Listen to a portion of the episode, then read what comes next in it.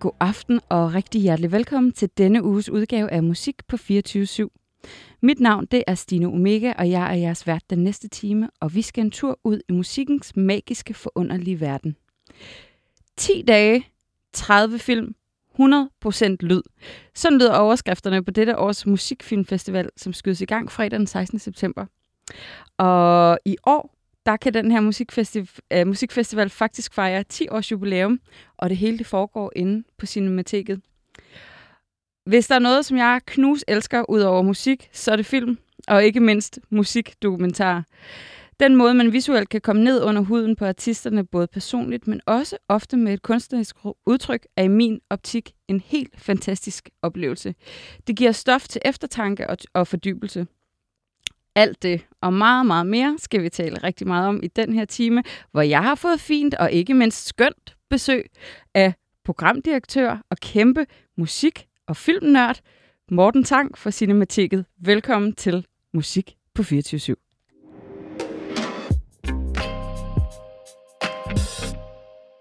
Hej Morten. Hej Stine. Hej. Dejligt, du vil være med i dag. Det vil jeg i hvert fald. Ja. Du har, øh, hvor, hvor mange år har du snart været på inde på Cinematiket? 20 år. 20 år. Så du har faktisk været med lige fra starten med det her musikfilmfestival. Ja, det må man sige. Jeg har været med øh, til alle de pilotudgaver, der var på festivalen. Øh, øh, festivaler, øh, som øh, har fungeret øh, med det her tema i eget navn, og så øh, de her 10 år, øh, hvor den slet og ret har heddet Musikfilmfestivalen. Kan du fortælle mig, hvordan det her opstod, at I stod, eller I fandt ud af inde i cinematikket, at nu skulle der altså være fokus på musik? Altså musik er jo en, en størrelse, som binder folk sammen. Og øh, som man kan komme rigtig tæt på via filmmediet. Så øh, det var meget naturligt for os, at det også skulle have en plads i programmet. Og en udvidet plads, vil jeg sige, for vi har altid haft fokus på øh, musik i form af musikfilm øh, på sådan en, en kontinuerlig ja. øh, månedlig basis. Øh, men, men, øh, men at have et, et, et stort årligt fokus, hvor vi virkelig samlede det bedste af det bedste, som blev udgivet øh, i løbet af et år øh, eller to, øh, kombineret med nogle klassikere, øh, histori- filmhistoriske klassikere, øh, det synes vi også i den grad havde sin plads. Og øh, alt sammen opstod faktisk i, i årene efter, jeg havde været øh, ansat på, på Cinemateket øh, et par år der. Mm. Øh, der var jeg på en rejse til Minneapolis i den nordlige del af USA. Ja. Derfra, hvor Prince jo kommer. Ja. det er en anden diskussion. Han er jo et på årets program også. ja. Øh, og der besøgte jeg en, en musikfilmfestival øh, der, som hedder Sound on Scene, og som på det tidspunkt, det var i 2005, mm. var en af de største i verden, øh, og som var værd at besøge øh, som sådan en form for inspirationstur. Og der kom jeg i, selvfølgelig i snak med alle de folk, som organiserede festivalen derovre, og fik en sådan en, en smagsprøve på, på hvordan man kan hvordan man kan lave en festival i, i, i stor målestok. Den festival havde på det tidspunkt omkring 30 film på programmet, okay. som er cirka den størrelse, vi opererer i her i København også. Ja. Øh, der er andre øh, festivaler med specifikt fokus på musikfilm, som er større endnu. Der er også nogle, der er mindre. Øh, og der er sådan en, et par håndfulde af dem rundt omkring i verden. Ja. Og du synes, at det her format, det passede lige ind i cinematikets rammer? Ja, vi gjorde det det første år. Vi lavede en tribute til Sound on Scene. Nå, okay. Det var egentlig smart ting. Ja, ja. vi simpelthen tog i 2005 de, de film, som vi synes bedst appellerede til vores publikum, og som vi kunne se et potentiale i. Og så øh, viste vi dem. På det tidspunkt var det kun 10. Ja, jeg skulle lige så spørge, hvor mange film var det der? Ja, ja. 10 film. Øh, og så efterfølgende, så gik vi og summede over, hvordan vi skal gøre det her. Og så i mellemtiden, så fik, jeg, fik sin faktisk en henvendelse fra nogle uafhængige folk, som gerne ville lave en musikfilmfestival. Okay. Øh, her i blandt Torsten Vass, øh, Metalstein, øh, en, i hvert fald semi-legendarisk skikkelse på punkscenen ja. i, i København. Han var promoter og idémager, eventmager og har lavet en hel masse forskellige ting. Sådan en skør kugle, øh, sagt i, på den, på den ja, flinkeste måde, som bare sætter gang i ting. Ja. Øh, og Torsten og, og nogle ligesindede, de henvendte sig og spurgte, om, øh, om vi kunne facilitere en festival, som de stod for. Og det sagde vi i første omgang ja til, øh, og lavede så øh, festivaler. Jeg mener, den hed, kom til at hedde Film and Music, ja. lidt og ret. øh, og, øh, og, og, og det gjorde vi ved, at vi lagde sag biografsal til, men de stod formelt set for øh, programlægningen.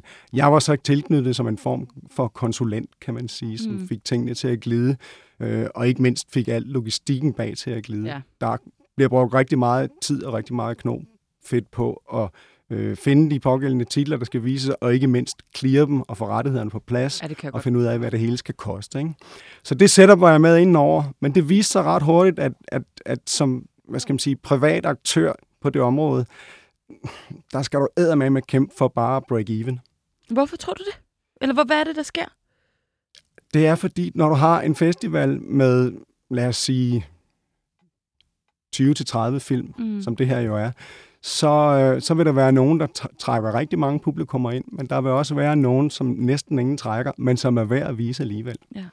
Så alt i alt, så kommer dine udgifter og dine indtægter til nogenlunde at balancere. Det er jo fint nok for et sted som Cinemateket, som er en statsinstitution, mm. øh, og hvor vi ikke nødvendigvis skal tjene penge øh, på alting.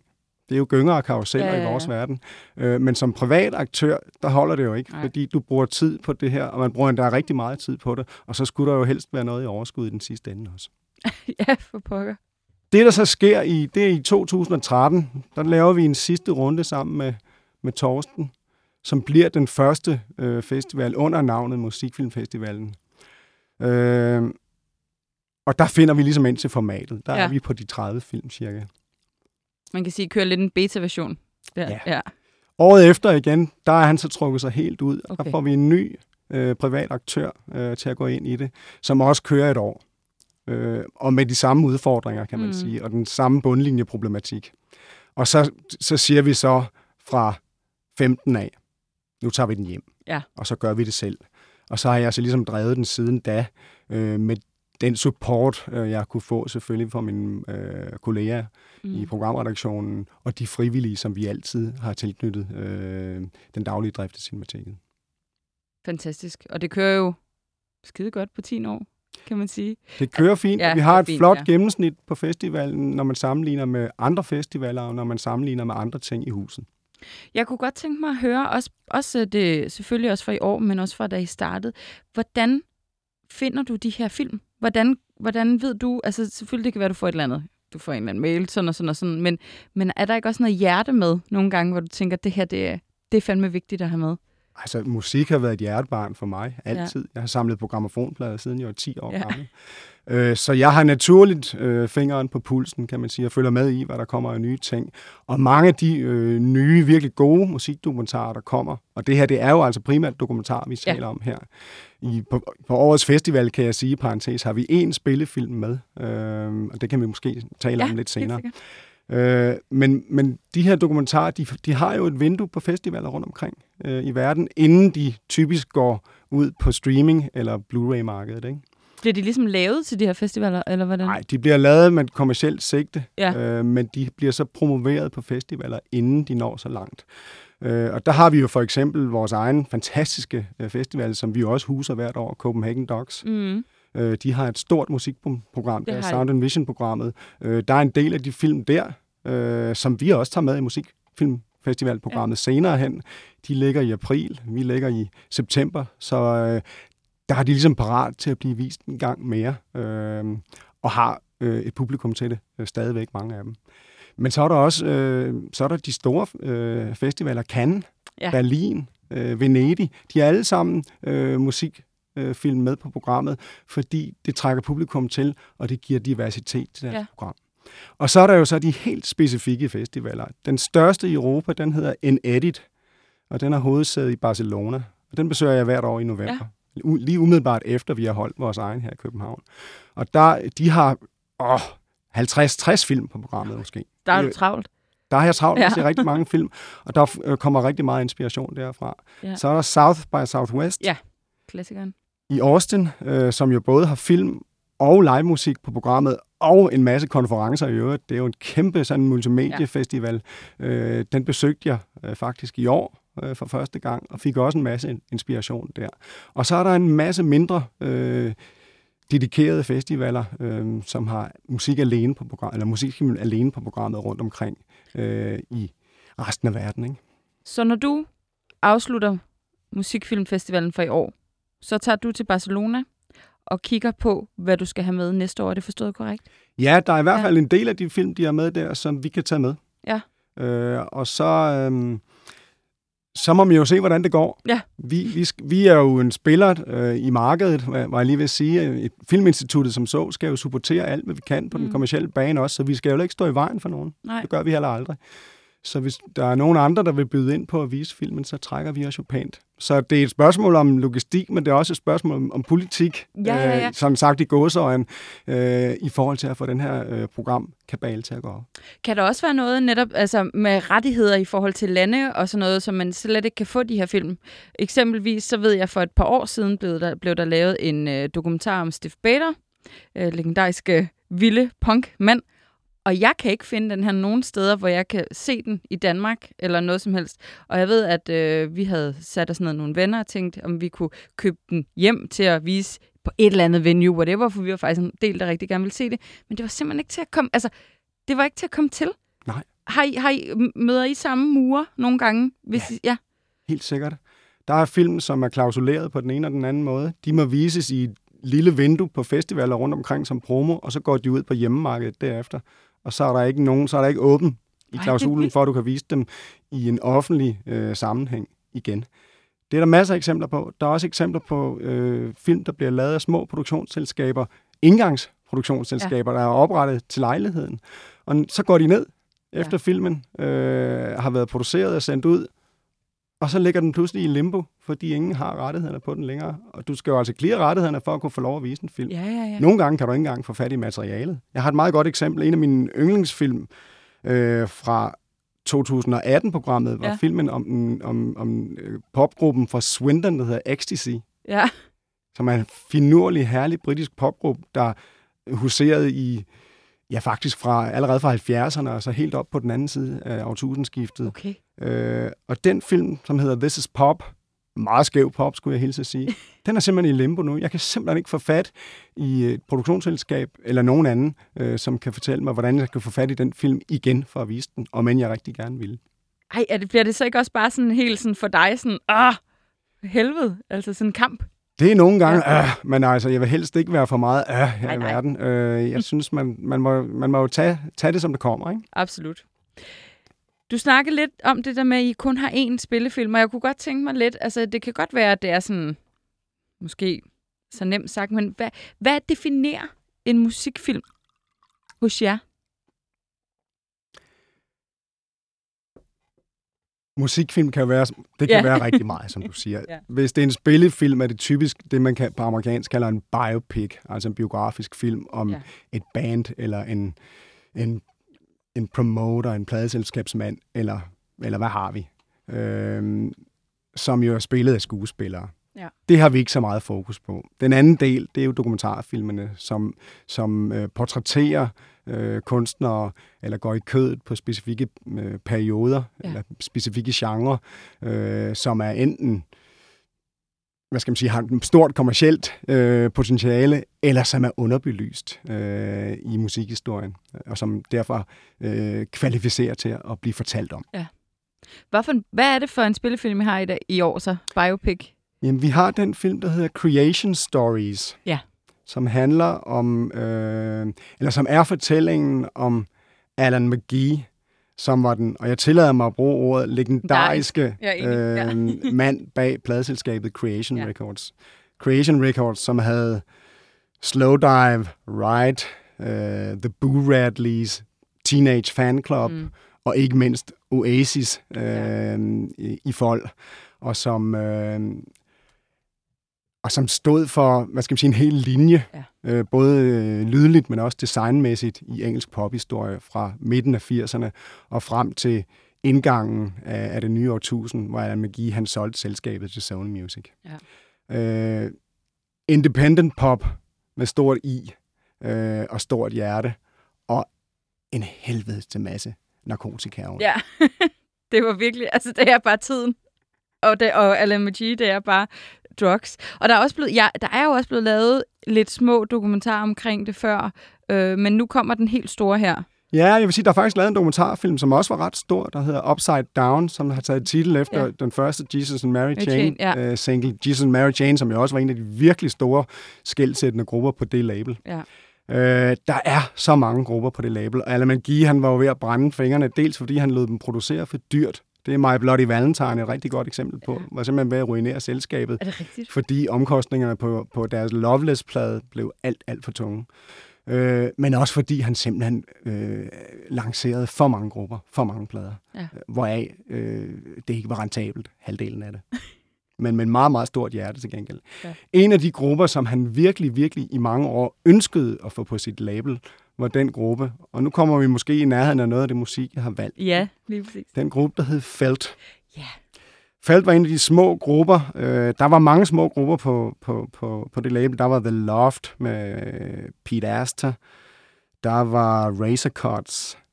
Øh, der var The Weather Prophets. Der var masser af små grupper, som er totalt glemt i dag. Mm. Og så blandt dem var også Felt. Ja. Felt, som var mere eller mindre synonym med en fyr, der hedder Lawrence Hayward, som bare gik under navnet Lawrence, ja. simpelthen. En virkelig skrue. Ja, altså en enormt introvert. Meget introvert type, ja. meget speciel type, ja. øh, og som der i øvrigt er lavet en fuldstændig fantastisk dokumentarfilm om, som hedder Lawrence of Belgravia, Altså ikke Lawrence of Arabia, som den berømte David Lean-film, men Lawrence of Belgravia, som refererer til et område i London, hvor han bor på det tidspunkt, ja. hvor filmen blev lavet. Den er lavet af en engelsk dokumentarist, der hedder Paul Kelly, og jeg kan bare sige, hvis I kan finde den derude, så se den. Og se Lawrence, den her nørd, stå i sin lejlighed i Belgravia for første gang i sit liv med en malerrulle i hånden, iført en plastikbeskyttelsesdragt. Det er simpelthen kosteligt, og han er helt slidt ned ja. efter års heroinmisbrug. Ja.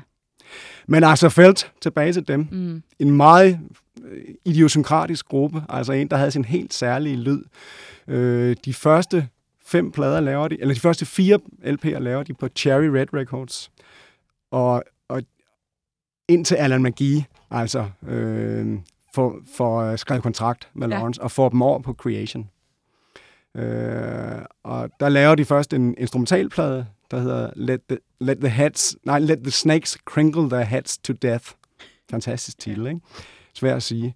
Og så kommer så øh, den store øh, Creation LP med Felt. Ja. Den, som mange mener er hovedværket også. Øh, Forever Breathe, mm. The Lonely Word. Og det er derfra, jeg har valgt et nummer, der hedder Like a Wave Smashed on Rocks, som er en virkelig antikærlighedssang.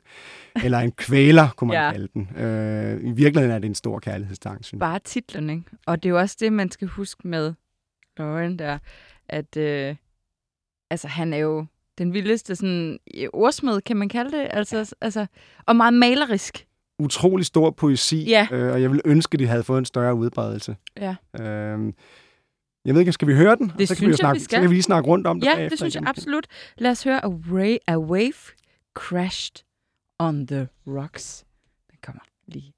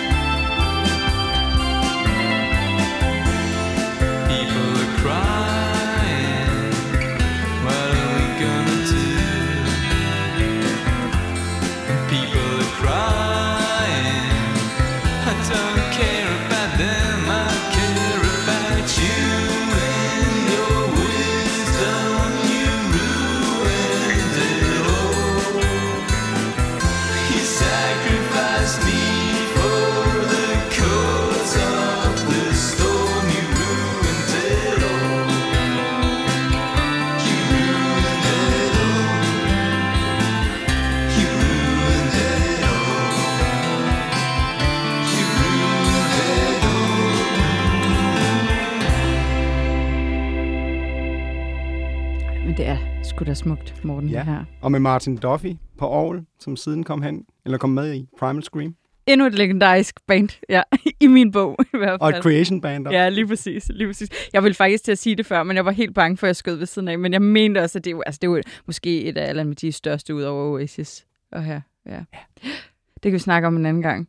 Primal Scream, det kunne vi godt. Ja, Det kan man bruge det hele udsendelse på. ja lige præcis. Ja.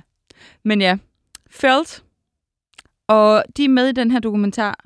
Også, Ja, eller, ej. eller bliver nævnt, eller hvordan? Det er de faktisk ikke så meget, men Nej. jeg synes, øh, jeg kunne ikke lade være med at tage dem med, fordi det er et hjertebarn for mig, Ja. og, og noget, som jeg brugte meget tid på i årene omkring 1990 at lytte til. Ja. En rigtig god ven introducerede mig for dem, som det jo tit sker med musik. Ja. Jeg havde ingen anelse om, de fandtes, og så har jeg solgt pladask. Ja. Det er sådan, det bliver man en gang imellem, heldigvis. Absolut. Jeg sad jo faktisk lige inden du landede med øh, min gode kollega herude, og sad og kiggede jeres program igennem, og lige præcis øh, den film, I har på banen, der hedder Fanny, Ja. den, øh, den kiggede vi på, og vi begge to var meget øh, inspireret og meget nysgerrige, og så kigger min kollega Peter på mig, og så siger han, kender du ikke dem? Så jeg, nej, det gør jeg faktisk. Jeg sådan, det gav ingen mening for ham, at jeg ikke kendte det her band, men det gør jeg faktisk ikke. Og det er også en af de der mere sådan, kan man kalde sådan, indie-dokumentarer, I har med i år. Ja. Ja. Hvorfor har du valgt at tage den med? Den blev faktisk foreslået til mig Ja. af, af musikjournalist Jan Poulsen, Ja, som også introducerer den. Ja. Øh, på dagen. Han holder sådan en 20-minutters oplæg om powerkvinder i ja. rockmusik. Fanny var jo en af de første, hvis ikke den første, all-female øh, amerikanske gruppe. Altså en gruppe bestående af fire kvinder. Og øh, de havde alle sammen, mener jeg det er, eller i hvert fald tre af dem, øh, havde de en filippinsk øh, baggrund. Ja. Så her har du virkelig en historie, øh, som jeg synes er vigtig at fortælle. Folk, der kommer et andet sted fra, som har et andet køn, øh, en anden etnicitet, end det, man normalt ser i et Mm. mm. område. Hvor svært tror du, det er, Ja. ja. ud igennem lydmuren der? Og, der, øh, og dermed ikke, øh, en, en enormt vigtig historie at fortælle, synes jeg. Det lykkedes dem faktisk øh, at få en, en kontrakt med et større pladeselskab, og de fik også noget airplay øh, og havde lidt salg, men, men de kunne ikke stå distancen. Øh, så de, de nåede at lave en stribe LP'er, og så var de nødt til at trække stikket i, i, øh, i midt-slutningen af 70'erne. Det var en gruppe, som, som dannedes i slutningen af 60'erne, øh, og som kom med sin første sådan lidt populære udspil i starten af 70'erne. nu skal du ved jeg godt, du ikke skal røbe så meget, fordi vi skal jo også have folk til at komme ind og se den her Fanny. Men hvad er det for en historie, vi har med at gøre her? Er det, er det den skæbnesva- skæbnesvanger? Er den trist, eller, eller hvor er vi henne? Nej, det er jo en historie, som sætter fokus på, hvor svært det kan Ja. være, hvis man, øh, som jeg sagde før, øh, Kommer øh, fra, kommer fra et bestemt baggrunde? sted med, med et bestemt køn osv. osv., osv. Men det er også en positiv historie, som handler om nogle, nogle stærke kvinder, som faktisk ja. finder sammen igen. Det er et af mange eksempler på nogen, som efter en årlang pause faktisk finder sammen øh, og har det skide sjovt sammen. Spiller de stadig den dag i dag, De så? spiller stadigvæk den, den, dag, den, den, den, den, den dag i dag, og de har en øh, og de har også en, en, en ny plade under bæltet. Er det rigtigt? Ja. Nå gud, ej, hvor skægt. Ej, allerede der, ikke? Altså, jeg, jeg, bliver, jeg skal ind og se den der. Det skal jeg, helt sikkert. Det var, jeg synes også, det var lidt utroligt, at der var et, øh, et rock-kvindeband, jeg ikke kendte overhovedet. Ja, Så jeg, tak, Morten. jeg synes, og jeg synes, det er... Øh, øh, nogen vil jo spørge, hvorfor har du ikke fået en kvinde til at introducere den? Ja. Jeg synes jo faktisk, det er spændende, at en mand kommer med den her vinkel Ja. og siger, at det vil han gerne sige noget om.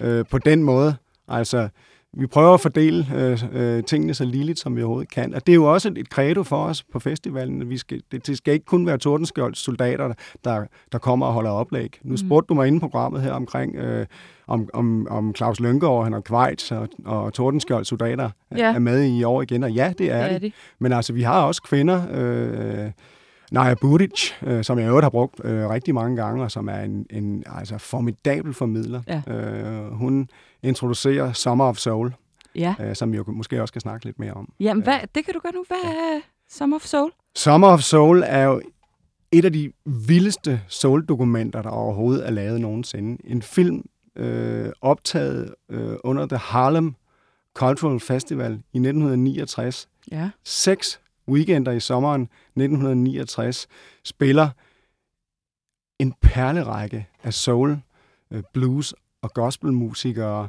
øh, til den her festival i Harlem i New York. Øh, og det hele bliver optaget på film, og så bliver det lagt på hylden, fordi ingen er interesseret i at vise det, og glemt indtil sidste år What? filmen kommer. Yes. Og der er Mavis Staples, der er Stevie Wonder, der er Nina Simone, altså Sly Stone. Der er et rooster af artister i den film, som altså får det til at løbe varmt ud igennem alle porer i ens Ja. krop, simpelthen. Og så er der en, en helt fantastisk historie om, hvorfor det her, den her lange festivalsommer blev glemt, og hvordan den øh, kom til at øh, blive etableret i det hele taget. Øh, og indimellem, og det er det geniale ved filmen, at den faktisk formår at holde den her historie flydende. Mm. Øh, indimellem så bliver der også fortalt nogle helt specifikke historier om baggrunden for de her øh, kunstnere, og hvad de kunne i øvrigt. Øh, og så er, der, er det blandet i øvrigt med en masse vidneudsagn fra folk, der var der, og som jo den dag i dag ikke kan forstå, hvorfor blev det først nu, at den her historie bliver fortalt Det er groft. hoved, øh, kan man sige, øh, svaret på, hvorfor den blev glemt, var, at der var en anden ret stor film Okay. i 1969, som du sikkert godt kender navnet på. Den kom året efter. Den hed Woodstock. Ah, ja. Den åd Den al omtalen, hele, kan ja. man sige. Men, altså lur mig, om der ikke har været nogle øh, politisk motiverede Ja. ja. ting, som har gjort, at øh, et sort produkt øh, blev, blev bortdømt og lagt på hylden. I hvert fald har det været svært at finde nogen, som kunne tage den ud, Ja. markedsføre den, få den sat sammen, Ja. ja. klippet den øh, øh, til et publikum. Folk, der sad på pengene, var jo typisk hvide folk, øh, og der er ikke nogen, der har haft interesse i, kommersiel interesse, eller måske politisk interesse i, Ja. at den kom ud. Det er altså ret vildt. Og så er det jo, kan man sige, et, og det er næsten det værste, det er jo en udslettelse af et stykke amerikansk Ja. historie, som, som det så ofte har været, når vi taler om Ja. de sorte amerikaners historie. Ja. Uh, ja. Det er rigtig nasty. ja, men det er men, det. Men Og, filmen er til gengæld vitalt boblende af energi. Der er så mange fede koncerter i. Og der er, der er også nogle ting, som er meget gribende. Ja. Altså Nina, Nina Simone, som er en af mine helt store, og som jeg også har valgt en Jamen, sang ja, lige med. Ja. Øh, hun, øh, hun spiller øh, en række sange, hvoraf tre af dem øh, er med i filmen. Øh, blandt andet den, der hedder Mr. Backlash Blues, som hun selv skrev til Nina Simone's Sings the Blues albummet, Ja. Som kom i 67. Øh, den sang, det er, det, er en, det er en sang, som virkelig er en, der går i bræschen for sorte øh, borgers rettigheder. Ja. Øh, og det er den øh, tale, som hun fremfører, jeg nærmest synger øh, under festivalen her også. Altså festivalen var faktisk af, øh, af promoteren, øh, som hedder som hed, øh, øh, Toby Lawrence, Ja. øh, ment til at være sådan en, et sted, der kunne samle folk i fred. Men Nina Simone, hun vælger alligevel at gå ind og bruge noget af sin tid på at, at aktivere folk. Meget aktivistisk, Ja. ja. siger hun Ja, ja. husk nu, hvem I er, hvor I står, ja. og kæmp for jeres rettigheder. Ja. Ja. Øh, men sangen, jeg har, har valgt, er en, det er jo også en Nina Simone, Ja. ja. en egen komposition. Consummation hedder den. Øh, der hører vi øh, Nina Simone i hendes lidt mere forsonende, fra hendes lidt mere forsonende ja, side. for hun var en vild kvinde. En meget vild Og kvinde. aggressiv og meget upfront, ja. Konfronterende. Ja. ja. Og så, men du har simpelthen valgt, hvor hun er lidt mere... Nede. Consummation, jo, som betyder fuldbyrdelse, mm. er en mere en sang, som handler om fred. Ja. Øh, og hvad der sker øh, med en selv, og hvordan man kommer i balance, når man opnår, opnår fred i forhold til Gud, i forhold til sine medmennesker, mm. i forhold til to raser, som skal bo og leve det samme sted måske. Den er åben for fortolkning. Ja, ja, ja. Øh, den er øvrigt øh, skrevet over et lille tema af Bach, øh, hvilket der er en pointe i at, at sige, fordi hun var jo klassisk øh, klaveruddannet, men havde, og det er jo derfor, hun bliver voldsomt aktivistisk, men havde voldsomt svært ved at komme ind på akademierne Mm. øh, og trænge igennem i det hele taget i en hvid verden. Ja. Ja. Øh, så hun endte jo med at blive jazzpianist og spillede på tilrådede klubber, øh, inden hun så af den vej kunne øh, skabe sig en karriere. Det er, det er. Jeg, jeg kan stadig den dag i dag i 2022, hvor der er stadig masser af sådan noget lort her going on in the world, men jeg kan også stadig blive så forbløffet over, at vi trods alt er kommet et lille stykke hen ad vejen, men jeg kan stadig blive helt forbløffet over, at de her ting har eksisteret så vildt, altså så upfront, at man bare har kottet helt almindelige mennesker fra, grundet deres race. Ja. Du er Og- ikke velkommen i klubben. Nej. Det, det er så vanvittigt, at man har haft, at man har sådan en menneskesyn og har haft det. Det er jo produktet ja. af, en, af, en, af et specielt politisk øh, system og en historik, Ja. og, og, og desværre jo altså en historie, der ikke stopper lige forløb. Nej, og man kan jo også sige, med den her dokumentar, det er jo også blevet gemt væk i så mange år, som du selv, du kalder det for en udslettelse. Mm. Og det var det jo. Det var det. Som så i dag, fordi nu, nu skal den ud, men det er så vildt, at det her ikke kunne få sin plads i historien, da det var aktuelt. Men øh, historien bliver jo skrevet, skrevet af sejrherrerne, eller af dem, som undertrykker. Sådan er det desværre her ja. i Ja. verden.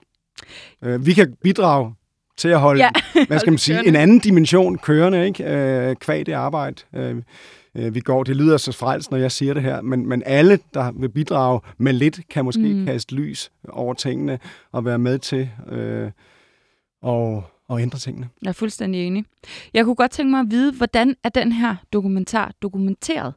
Er det, er det forskellige øh, mennesker, der har været ude at filme, og det er klippet sammen? Eller blev der ligesom lavet en helt konkret øh, idé om at lave en dokumentar allerede dengang omkring det her? Nej, det gjorde Nej. Der ikke. Der blev filmet øh, alt, Ja. hvad der foregik på festivalen. Det blev filmet på råfilm. Ja. Øh, og det er det, man har fundet frem.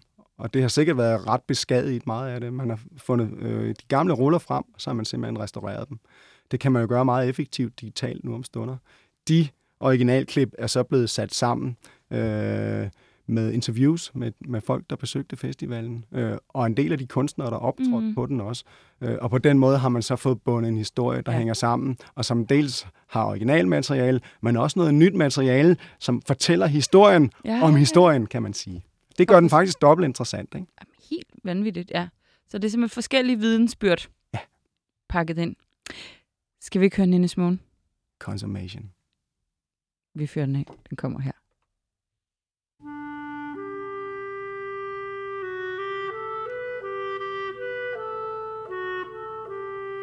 And now we are one. Let my soul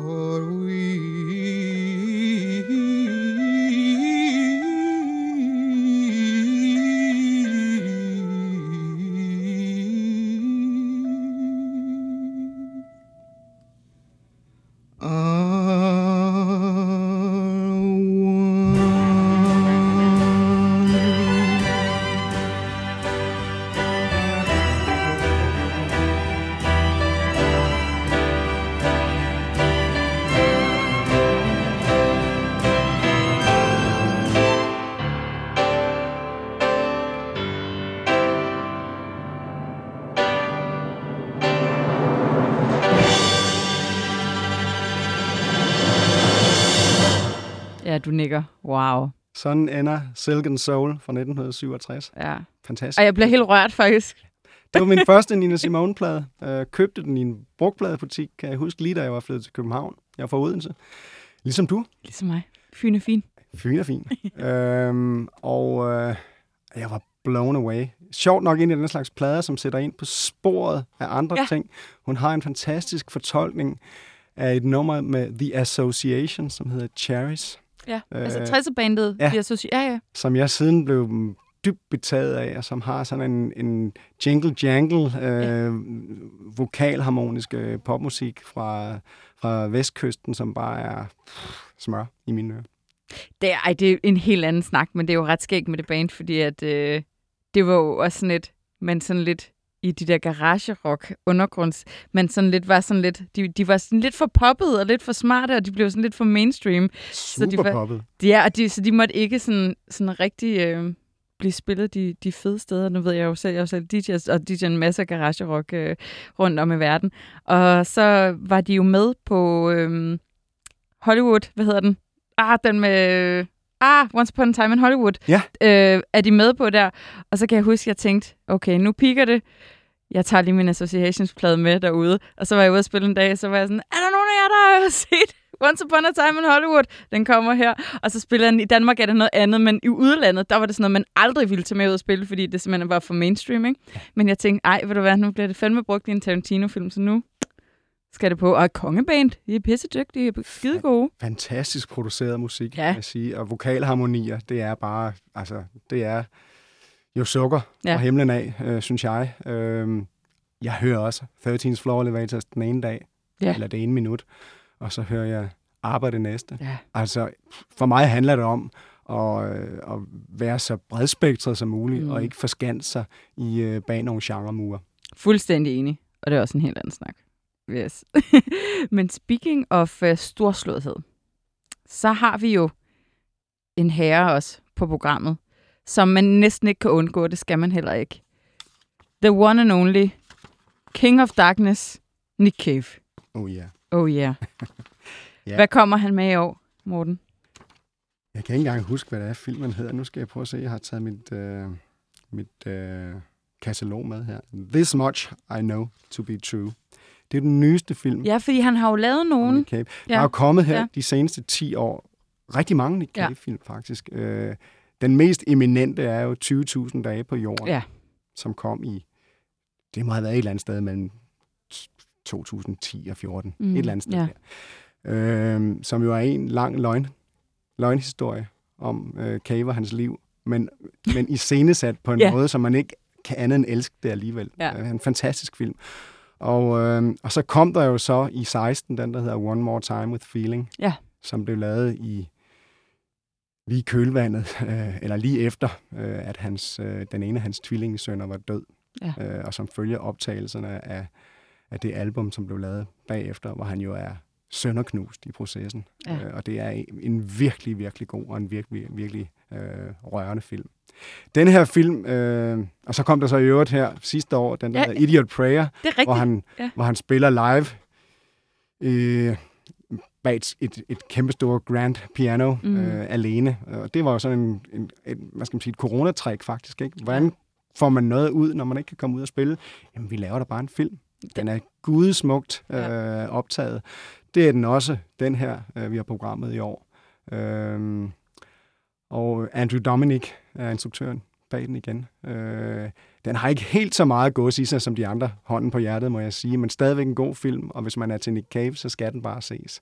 Øh, og øh, det er igen øh, Cave, der performer, den her gang med band, Ja. øh, i et studie under corona, øh, hvor han spiller øh, øh, rigtig mange af sangene fra hans seneste album, Ghostine, Ja. øh, og et par stykker fra det samarbejde, han lavede med Warren Ellis, øh, alene bagefter den plade, der hedder Carnage. Carnage, ja. Øh, det spiller de med fuld band og kor på. Nogle altså, fantastiske øh, liveoptagelser, øh, lavet i et studie. Og- Og derudover, så er der to andre spor i filmen, og det er øh, øh, et fokus på Nick Cave og hans nye métier, hans nye hobby, som ja. porcelænskunstner. Åh. ja, det, er, det er jo kosteligt, synes jeg, at man kan... Øh, hvad skal man sige, punktere det, det øh, teatralske med sådan en historie. Og han, er jo, så laver en lille han er ikke bare mørkets fyrste, han har virkelig stor, stor, udgrundelig australsk humor. Ikke? Ja. Øh, og det andet spor, det er så øh, det alvorlige, nemlig øh, fokus på hans Red Hand Files, som jo er hans online forum, Ja. forum, hvor han meget, meget, meget beredvilligt svarer på spørgsmål fra hans fanbase. Han, er jo, han har jo været så åbenhjertig, øh, men også strategisk smart, at han simpelthen øh, har rakt ud til sine Ja. fans. Man kan se det, når han spiller live. Han Ja. holder sine fans i hånden. Der, det, det, der er en, en altså nærkontakt til tredje grad, hvad ja. jeg lige vil sige. Ikke? Øh, og så har, han, så har han så det forum her, hvor han simpelthen han kan ikke nå at svare på alle de mange spørgsmål, der kommer, men så bunker han dem og får svaret øh, på dem sådan under en fællesnævner i ny og næ. Og han gør det altid, efter han har gået og summet lidt over de spørgsmål, der er sendt ind et stykke tid.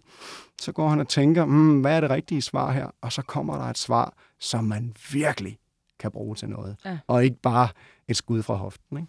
Ej. Så øh, det er jo en måde, hvorpå man kan skabe community, fællesskabsfølelse øh, og en, en meget lojal fanskare. Og han får måske også øh, svaret på lidt flere i den her film, kontra Red Hell Files, som kommer ud, hvad det en gang om ugen, hvor han svarer på to-tre spørgsmål eller sådan noget. I starten der var det kun ét, kan jeg huske. Jeg kan huske, jeg var med lige fra starten, da han lavede det, og jeg tænkte, det er jo genialt. Altså, netop fordi, at hans fan er bare så meget fans, du ved ikke. Det er jo nærmest øh, religiøst. Ja, der findes jo dem, som synes, at Nick Cave havde en periode frem til måske midt i 90'erne. Mm. Så synes de, så var det slut med Nick Cave. Og det var jo den punkede Nick Cave. Han kom jo fra punkmiljøet med uh, The Birthday, Birthday Party. Party, ikke? Inden han dannede The Bad Seeds. Uh, og jeg forstår også godt den periode, og jeg er også vild med alt den rusken og raven og larmen, som han lavede der. Uh, mange af pladerne lød jo som en, et, et, et, et fuldstændig vindskævt sømandskor, ikke? uh, udsat for en distorted blues. Ikke? Ja. Uh, men jeg kan også godt lide den ældre Nick Cave, uh, som har fundet et meget mere ambient udtryk. Uh, og uh, altså, min hustru, som er endnu større Nick Cave-fan end jeg, uh, hende og jeg kan jo sidde og græde, når vi Ja. hører Ghostine, ikke? Ja. Ja. fordi musikken er så dyb, og den rører, den slår på så mange strenge. Ja. Og så vil jeg også sige, at Nick Cave er jo også en kunstner, som udvikler sig selv. Vi talte lige kort om det, mens musikken spillede før, at nogle gange har man de her helte, som hvis de ikke udvikler sig, så kører det bare igen. Så er det det samme og det samme og det samme, og så, så dør pladerne lidt. Ja. Men han formår jo, og så kan godt være, der falder nogen fra, men han formår jo at udvikle sig selv. Han, han formår at, at, at genstarte, revitalisere sig selv mm. hele tiden, og det gør han jo ved at ændre udtrykket. Øh, jeg tror, det bliver træt, der går inerti i det, Ja. hvis man laver det samme igen og igen og igen, og så bliver det uinteressant. Han er som udøvende kunst, kunstner simpelthen nødt til at genstarte sig selv. Ja. Øh, I hvert fald sådan periodevis. Mm. Ikke? Øhm, for ellers, øh, så får han ikke sagt det, han skal. Og han har meget på hjertet. Han har rigtig meget på hjertet, ja. og man kan sige, at hans, hans poesi er blevet mere, hans øh, sanglyrik er blevet mere fragmenteret, Mm. øh, anderledes poetisk, øh, Ja. end den var på de første plader, som var sådan meget storytelling-baseret. Øh, men også det er en fin udvikling, som jeg, øh, som jeg værdsætter meget. Jeg Han er for mig som, altså som, som, som åh, det lyder lidt klichéagtigt, men som god rødvin, ikke? Det bliver altså ja. bare bedre med, med årene, ikke? Og jeg synes også, han er blevet mere, igen også med øh, Red Hand Files, han er blevet mere personlig. Ja. Altså, hvor han har været kryptisk øh, i, øh, i nogle andre øh, perioder af sit liv, eller har været meget religiøs, så jeg tror også, kvæg alle de ting, der er sket i hans liv, at han ved, at han har trods alt, altså han kan miste det, han elsker allermest, sådan her, men han har trods alt, han har sine fans, Ja. som, som ikke bare lige forsvinder. Og så tror jeg også, i hvert fald, det er min tolkning, at han har brug for os at dele ud af sig selv, fordi han ved, at det er det, de gerne vil have, eller vi gerne vil have. Ja, han er en af dem, det siver fra, og som simpelthen har, og det tror jeg, du er meget ret i, han har brug for verdens respons Ja. for at kunne eksistere. Ja. Øhm, ellers vil han jo heller ikke række ud på den måde, som han gør. Det er jo ikke marketing alene, det her. Nej, Selvom der nok er et element selvfølgelig er det det, men jeg tror sgu også på den. Jeg tror altså på, at han gerne vil. Ja, og så skulle han måske have en lidt bedre designlinje på de øh, øh, morgensko og kaffekros, han sælger øh, på sin hjemmeside, vil jeg sige. Men det kan man jo altid øh, diskutere. Jeg har faktisk øh, derhjemme, bare for at være sådan lidt flabet, så har jeg den blå kaffekop, hvor der står Suck my dick på. Fordi der er sådan et legendarisk billede af ham, hvor han står med den der t-shirt, hvor der står det der på. Og jeg stod bare sådan, ej, det er bare for meget at have den der, den der kop. Altså. Men ja, sådan er det. Han er og bliver en af de store helte. Morten, tiden den flyver faktisk afsted. Øhm, og jeg synes lige, vi skal, vi skal høre det her Nick Cave-nummer. Øh, vil du ikke introducere, hvorfor du har valgt det her nummer? Waiting for you? Waiting for You fra Ghosteen. Altså, det er sådan et nummer, som bare næsten snakker om, der kommer jeg til at græde, ikke? Fordi Ej, det er øh, hårdt, øh, ja. det er så skrøbeligt. Man, altså, øh, musikken, den griber bare. Altså, den er, det, det er virkelig ambient af den fineste karakter. Øh, og så er der sådan et Caves stemme. Mm. Han fortæller om, det er en historie om, om at køre afsted i sin bil med nogen, der er i en, og måske er vedkommende der ikke alligevel. Måske er det en kæreste, man sagde farvel til. Måske er det en søn, man har måttet lægge i graven. Mm. Hvad ved jeg? Øhm, men den stemme, den er simpelthen lige ved at knække over hele tiden. Øh, man kan høre, at det er hårdt for det her menneske at komme igennem den her sang. Og han, han, han presser sig selv til det yderste, og han har ikke noget imod at vise det i sangen. Og igen, der tænker jeg også det der, det personlige aspekt i det, ikke? Altså, for pokker. Og udlevere sig selv så meget, at man tænker, netop som jeg sagde, mørkets fyrste, åh, vi elsker ham, han er nærmest guddommelig og sådan noget. Men når man kan høre det i en sang, uanset hvor meget det er produceret på den ene eller anden måde, men hvis man kan høre mennesket og ærligheden og ægteheden, så er det fuldstændig ligegyldigt, om du er Nick Cave, eller om du er en eller anden singer-songwriter, der sidder på en eller anden café. Men det er, der bliver man, synes jeg, et menneske. Man Eller kan, de er et menneske. Altså, man det, det, kan der, sgu ret ofte, Stine, høre på, om musikken den vibrerer, om den slår Ja. på noget. Igen, det er jo individuelt, men, men der er nogle ting, som, hvor man skal være en, en hård hund for, så, for at dismiss det, ikke? Ja, ja, lige præcis. Lige præcis. Og det, ja, det er så, så selvom at, øh, du er heller ikke, fordi du siger, at, øh, at den ikke er god, den her dokumentarfilm, men det er jo selvfølgelig, når man laver så mange, så, så svinger det jo i, i kvalitet og også smag for ens eget ved, øh, vedkommende. Øhm, Det er først og det- fremmest en film, der skal ses for nogle, fans. Vid- ja, for nogle vidunderlige øh, optagelser af Ja. ja. band, der bare spiller fantastisk musik. Øh, historien er ikke så interessant som i de andre film, vil jeg Nej. sige. Men den er meget seværdig stadigvæk. Morten, det var en sand fornøjelse at have dig med i den her time. Jeg, øh, jeg glæder mig sindssygt meget til den her musikfilmfestival. Den, øh, den bliver skudt af. Jeg skal så meget ind og se Fanny, og jeg vil også gerne ind og se... På lidt igen, Soul. Hvad var det, den hed, Soul-filmen? Summer of Soul. Summer of Soul. Og vi har jo kun talt om en brøkdel nærmest af de film, der er. Hvad var det, 30 film? 30 film. 30 og der film? var endda en ting, vi ikke nåede at snakke om, og Hvad det er det? indimellem inviterer vi også bands til at komme og spille. Det er rigtigt. Ej, det kan vi godt lige nå. det kan vi lige det nå. kan vi sagtens Jeg vil, jeg vil simpelthen have lov at sige, at øh, Kjartan Bue, kom og hør ham. En øh, musiker, der er bosiddende på Svendborg-egnen, og som ingen airplay har fået. Ikke ret mange steder i hvert fald. Øh, og har lavet en ret finurlig plade, der hedder Musse. Ja. Øh, og, øh, og jeg har simpelthen inviteret ham til at komme og spille til afslutningsgalaen den 25. september i forbindelse med øh, den nye øh, dokumentar om King Crimson. Skal vi så ikke slutte programmet af med Kjartan Bue Skal vi ikke gøre det? Ja. og Fuglekongen? Så blev det ikke Nick Cave, men så blev det Fuglekongen med Kjartan Ja. ja. i stedet for. Så giver vi noget representing til den danske musikscene. Sådan. Sådan. Tusind tak for i dag, Morten. Tak. Det tak.